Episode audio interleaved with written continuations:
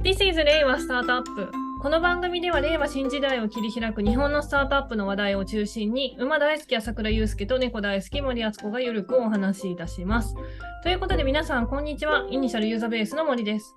はい、こんにちは。アニマルスピリッツの朝倉です。朝倉さん、あの前回、うんアンダー25でしたっけはい。の、あの、イベントに審査員としてご参加されたとおっしゃってましたが、はい。どういうイベントだったんですかあーそれはですね、あのー、登竜門ってもうどれぐらいなんだろう、5年ぐらいやってるのかなっうんうてん。いうイベントなんですが、あのー、福岡のですね、えー F ベンチャーズさんっていうはいはい。 VC さんがあー主催してらっしゃるイベントですね。で、えーまあ、基本的にはアンダー25、25歳うん以下なんでしょうね、の若い起業家の方々を対象に、えーそういった、まあ、ピッチの場だとか、交流の場だとか、あるいは、まあ、あまだ若いので皆さんね、あの起業してないですっていう方もたくさんいらっしゃるので、そういう若いえーまあ、まだビジネス経験という意味において言うと、そんなにない状態だと、うんうん学生さんなんかもいらっしゃると思うので、だけども、えっと、そういったあーとキャリアから起業するのってどうなのみたいなパネルがあったりだとか、まあ、そういったことやってらっしゃいますね。へえ、どうでしたかうん、熱気ありましたよ。いいな圧倒的に若いし。圧倒的に若いし。うん、あとな、どうでしょうね、あのこの間の IBS の時も思ったことですけど、どうなんだろうね、あの女性がやっぱりなんか多い気がした。えーいいですね。あのそれはオーディエンスの方も含めて。はいはいはい。なので、えーそれはなんか、なんて言うんでしょうね、やっぱりその世代のギャップっていうのもあると思うんですけど、若い世代に行けば行くほど、女性でもね、そういう起業っていうものに興味を持つ方々が、より増えつつあるっていうことの表れなのかなってことを思いながら参加していました。ういいですね。ん、こうやっぱスタートアップのこう露出がね、この2、3年、3、4年か、うん、すごく増えてきているので、うん、その意味ではこう、ね、最初からこう目にする機会が増えると、やっぱ興味持つ対象になりやすいので、うん、うん。その意味ではいいですよね。まあ、身近になってきたっていうことなんでしょうねね、それだけ。いいですなあはい。ということで、えーこの番組はスタートアップ情報プラットフォームイニシャルの提供でお送りいたします。イニシャルでは VCCVC 出身者が法人有料会員のスタートアップ関連業務を支援しております。ご興味ある方はイニシャルまでお問い合わせください。ということで本日のテーマに参ります。えーベンチャーキャピタルの資金調達を細かく見ていくファンドレイズのリアルシリーズです。前回は資金の出し手を見つけるというところを見ていきました。はい。結構スタートアップの資金調達と似てる。うん。まあ、ねえ資金調達だからね。まあそうなんですよね。 うんうん。まあ言われりゃそうなんだけどみたいな感じなんですが、はい。そんな話をいたしました。で、今日はですね、あ、これはですね、えっ、と、ファンドレイズのプロセスをですね、これでいい、これでいい、この区切りでいいのかという議論は一旦置いとい て、えーピッチ、資金の出し手を見つける DD、えー投資契約の詰め、契約調印と着金の5区分に分けて見ていっております。はい本日は DD、うんうんうん。デューデリジェンスです。はい。何をしているんですか、ここ。まあ、そうですね。あのースタートアップもね、資金調達を、あの、する際に、まあ、投資家から DD、デュージェイジェンスっていうのを受けると思います。受けますまあ、いろんな質問事項があって、それやり取りしたりだとか。あと、まあ、それをテキストベースで返したり、なんか面談したりってやるじゃないですか。はい。で、まあ、これと同じことを、あの、VC も自分たちが資金調達するときにやってるんですよっていうお話ですね。おお、うん具体的には、まあ、スタートアップと、まあ、近いっちゃ近いでしょうけど、うんうんうなんんか。される項目とか、うんうん。あの、前々回ありましたけど、VC の方はね、ビジネスモデルがもう決まっているから、うんうん。なんかその面で、なんか何、何に重点を置いて、何を評価されてるのかっていうのが気になりますね。まあ、正直ね、なんか差別化要素って実はそんなになかなかうんうんうんなかったりだとか、あるいはなんか言語化するのが難しい状態ではあっうて、んであるがゆえに、その、なんて言うんでしょうね、検討してくださってる方々が社内共共有というか説得しやすいような材料をどうやってご提供できますかねっていう話っていうのも多分にあるという要素もね、多分にあると思うんですけれども、例えばじゃあ、ソーシングどうやってるんですかとか、何件ぐらい見てるんですかみたいな話もありますし、あとなんかソーシング集めるためにどんな工夫してるんですかなんかイベントややるんですかみたいなこともあるでしょうし、まあそういったソーシングの類とか、あとバリューアップの類ですよね。まあよくあの、いろんな VC さんがハンズオンバリューアップっていうふうにおっしゃいますけど、なんかこれってある種 LP さんがそれを求めるというか、なんかそのバリューアップハンズオンする VC の方がしない VC よりいいだろうという、うーそういう前提のもとチェックボックス的にここで何するんですかっていったことをお尋ねになるので、そこに対して答えるためにいろいろやってるっていう側面も多分あるんだろうなというふうに推察をしますけれども、なんかこんな、こういうスタートアップ側に対してこんなバリューアップ、ハンズオン支援施策をやりますっていうことを皆さんおっしゃるわけですよね。ですので、えーまあそういったことも聞かれますし、また体制もしかりですよね。まああの、前々回かな、バックオフィスとかどれくらいいるんですかみたいなこと聞かれるっていうような話もしましたけれども、うーん、なんだろう。えーじゃあフロント側のキャピタリストって何人いるんですか足りてるんですかとか、うんうんうんうん、なんかそこの人たちのリテンション施策どうなってるんですかみたいな、 そんな細かいこと聞かれることもありますし、あとそうですね、うーんと、資金、具体的にどういった LP さんから調達されるんですかそれはなんか十分な額集まるんですかみたいなこと聞かれることもあるし、うん結構多岐にわたるかなと思います。うん。評価って、あ、うん評、あ、その、デューデリジェンスなんで、結構その、今、評価項目いろいろあるってお話だったんですけど、うん。なんかその、実際、こう、結構聞いてくるので、収益予測みたいな話になるんじゃないかと思ってたんですああー、はいはいはい。なそんかれで言うと、けど。あー投資そうです。先とかない、ない、なくないその時点でと思って。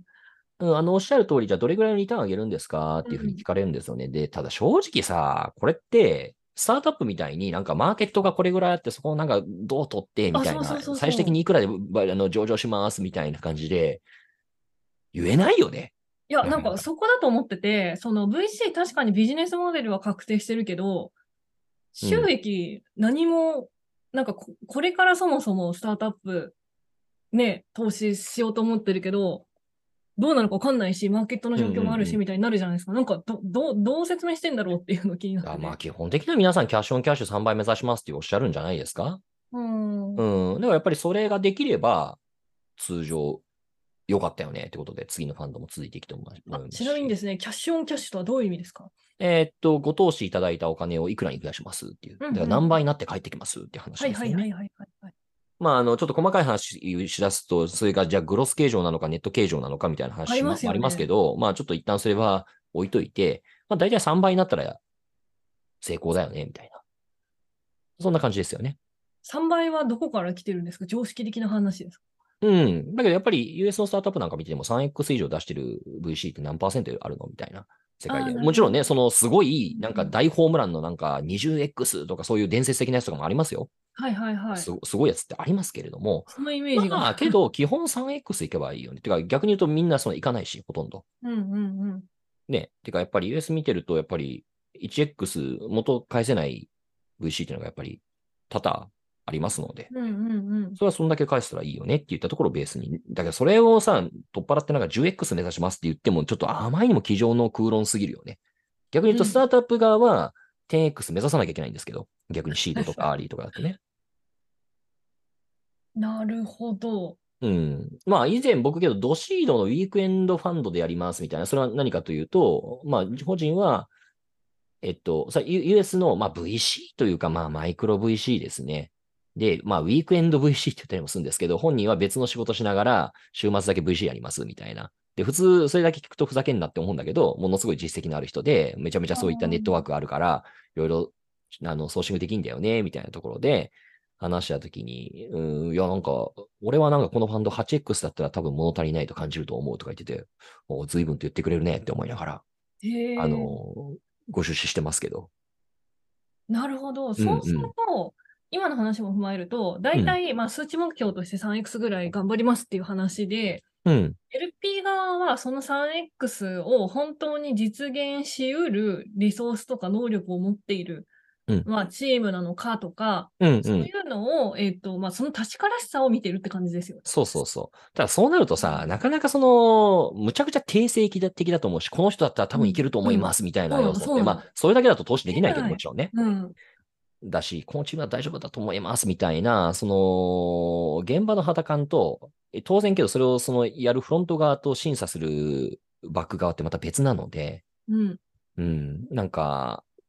それをね、どう見られるかっていうのはありますよね。まあ、だからこそトラックレコードみたいな話になるんでしそょうそう。それが 一番わかりやす一い。番再現性が。うん、うん。いや、一番わかりやすいですよね、そ れは。それ本当よくわかりますよギ。リギリ書きやすいなと思いま した。うん。いや、なんか、このチームはいけると思うんですってさ、こう書けあねーって話になるじゃないそれ、そりゃ、そうだよね。僕も書けないよね。そう言わえ。れちゃ書うけと。ない。うん。うんだから、それを補強する材料っていうのは必要だし、あとそうだ、あの、例えば、その金融機関とか、なんか割とね、そのコンプラとかしっかりしなきゃいけないとこだと、いや海外投資するんですか海外の時地域はどこなんですかみたいな。例えば中国投資するんですかとかそういうことは聞かれるよね。ああ、なるほどね。あと、なんだろう、そういったなんか、かあの聞いてる内容もさることながら、そういったなんか DDQ に対してどれぐらいの速度で打ち返してるのかとか、その時の回答の精度がどれぐらいかみたいなところも多分見られてるんだと思います。あーあとさっきの森さんの話で言うと、一応、じゃあ何社ぐらい程度やるんですかみたいなことを聞かれますよね。そうです例よえばね。僕らみたいにシーダーリーって言ってると、じゃあドシード本当に最初の、もう、ファーストタイムにどれぐらい出すんですかとうか、んシーズ A どれぐらい出すんですかじゃあそれぞれの時の平均のチケットサイズってどれぐらいですかみたいなことは、当然聞かれますし、僕らもそれはシミュレーションしてお返ししますし、で、じゃあ当然これって事業やっていく中で普通のスタートアップと同じで、全くその計画通りいくかっていうと、相手あってのことですし、全然そんなことはね、あの、もちろん目指していくポートフォリオの形ってのはありつつ、言った通りピタッとはまるってことはなかなかないと思うんですけれども、うんうんうんまあけど、少なくとも自分たちの、まあ、目線というかね、狙っているところっていうのは、やっぱりそれなりに整理して、えー伝えてくれよっていうことですよね、通常。まあそういうことですよね。例えばなんか領域決めてたら、過去だとこのぐらいのサイズの会社、うんうんまえっ、と、何年かけてそのぐらいのサイズになって、まあ、その、まあ、その募集団のうち何パーセントぐらいが IP をしてるとか、そういうのから出していくんでしょうね。うんうんうんうんうん。なるほど。なるほど。そうするとあれですね、なんかこう、確かにそのネットワーク、スタートアップに対するネットワークを持っているっていう、まあ、募集団に聞きそうな話、うんっていうのは確かに強みになる一方で、それが必ずしもリターンを生むかっていうところにはつながらないので、まあ、そこをどういうふうに、まあ、見極めますみたいな話をするのかっていう、その多分なんか2本、最低でもそこの2軸はいるみたいな感じでしょうね。うんうんうんうん。まあそういうことになりますよね。なるほど。ちなみに、なんかこう、朝倉さんがこう DD、あ、DD されてるんですよね。えされますよね、もちろん。されてますよね。されてる。る中で、なんかこう、明確にスタートアップとこれは違ったみたいな、なんかこう、VC ならではの項目とか、そういう質問みたいなのありましたかうんまあまあ、だけど結構違うんじゃない今みたいな話って。あ、まあそうね。うん。うん、VC の規定演技的に、じゃあ海外どれぐらいやるんですかとか、はいはいはい。うん。まあ、まあ、それはだだいぶ違うと思いますよ。その管理体制がどうとかっていう話って。うんあ管理体制やっぱここも聞かれるんですね。うん。あ、いやその VC 側ね。うんうん、バックうオん。フィス側のだから、スタートアップだそと、ういうことだよねまあ、それはまあシードなのかレートなのかでまた全然違いますけれども。虫の人いないから。いや、そうそうそうそ うそう。だけど VC ってさ、変な話始めるとき、え別にソロ VC だってあり得るわけだけどそもう、ですそのね。時もじゃあ管理体制どうすんのよみたいなこ とは、一人でやります。うん、聞かれることはありますよね。まあ、調達る。するサイズにもよるんでしょうけどね。だ変な話、個人の方だけで5億円集めようと思ったら、そんなこと多分何も聞かれないと思うし。うん。だけどね、当然、以前200億でレートステージ向けとかやりましたけど、そういう時はやっぱりそういったことをね、あのー気にされるのは当然のことだと思いうんますし、うんうんうんうんうん。かなとまあ思いそれます。で、あと LP さんの属性によって何を重視するかっていうのは変わってきますよね。うん。ね、例えば機関投資家さんだったらね、リターン、うんリ。ターン。あとやっぱりまあ投資セクターとかも聞くし、投資セクターの中で、だからまあ、例えば、以前にある機関投資家の方、軍事転用される可能性があるものは一切ダメ。であるが上に宇宙開発はダメですみたいな。うんこと言われたことありますようんうんうんえ、宇宙開発ダメなんですか全部みたいな。うんうんうん。思った結け構ど宇宙ね。ね、日本でもね、今スタートアップ多いですけど。うんだし、ね、ものすごく、ホットな領域というか、まあ盛り上げていこうとしている中で、え、それ、こちらからね、あの、ご出資いただくとダメになっちゃうんだ、みたいなのとか、あるよね。なんかそういう制約があるっていうのを知ると、うん。例えばその VC 投資のなんか、ね、なんか兆候みたいなのも、なんかあそこ全然宇宙投資しないやんみたいな感じのとことかっていうのは、もしかしたらそういう事情があるかもしれないってことですよね。まあそうですよね。だから僕は、まあ、これ明確に申し上げてますけど、トークン発行するタイプのスタートアップはやりませんっていうふうに言っていて、うん、ええ別にそれはなんか、そういうスタートアップが嫌いなんだとかいう話云々っていうよりも、はい。衛生上どういう、あの、ご迷惑を得るあわかんないですよねにおかけするかわかんないから、ちょっとそれはうちはできないんですっていうふうなことっていうのを、はいまあ、あらかじめちょっと LP さんとの、まあ、約束事としてもやってるへわけえですし、なるほど。そういった背景がありますね。うーん。DT の時に気をつけなきゃいけないこととかってありますかこれ絶対みんなやった方がいいよみたいなこと。いやー、どうだろう。ちょっとパッと出ないな。パッと出ない。うん、まあまあ、粛々と。 ちゃんと、そうだね。まあ、うん。いっぱい来るわけですよ。 ご質問事項ね。うん。やっぱり、あの、社内ないし校内説得のための必要な材料を提供するということをしなきゃいけないので、まあ、それをちゃんと粛々とやっていくっていうことと、ちゃんとキーパーソンの方と、まあ、ちゃんとコミュニケーションを取るということ。うん。まあ、加えて、まあ、あれですかね、えーなんか側面的ななんか材料とかを提供できるようであれば、うん。ご提供差し上げるっていうことなるほなんどじゃないですかね。。ちなみになんか、あの、集めるサイズとか関係者にもよると思うんですけど、うんうん。 DT ってどれぐらいの期間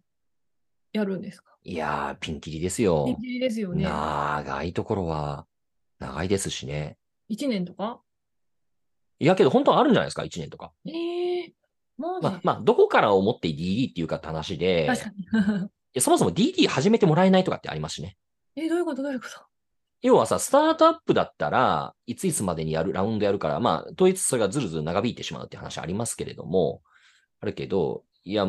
で、まあ、この VC も近いっちゃ近いんですけど、なんだろうな、あのーいや、うち今検討してるものもいくつかあって、もうリソース手一杯なんで、DD まだ始められないですね、みたいな。なるほど。それは全然ある。で、VC の場合はどうなんでしょうね。本当にそういう状況なんだったら、まあ、それを何とかして長引かせるコミュニケーションを取るケースもあるでしょうし、もうスパッと、それはやっぱりもうちょっとスタートアップのためにならない。ちょっと優先順位入れ替えてでも、それを、そちらを検討しようと思うんだったらやるんだけど、もう、今現在、その最初のなんか、ファーストインプレッションで、そこまで感じなかったってことになったら、ごめんなさい、ちょっと無理ですっていうふうに早々にお断りになる方が多いんじゃないですかね、VC さん。なるほど。うんなるほどね。そういうような違いがあるんですね。うん。なるほど。大変そまあね、けど、まあこれはスタートアップの資金調達もそうですけど、うんやっぱりなんか楽な資金調達ってないからね。う。まあね、人のお金ね、預ける、預けてもらうんだからね。いやー、そりゃそうですよ。大事なお金預かる以上、まあ、それはね、ちょっともうちょっとなんとかならんのかとか、そりゃね、思うことももちろんある、あるでしょうけど、まあ、仕方ないよね。人のお金だからね。うん。いや、そうなんですよ。人様のお金なので。 わかりました。ということで、ファンドレイズの DD を今日は見ていきました。はい。ということで、皆さん本日もごきげんよう。ごきげんよう。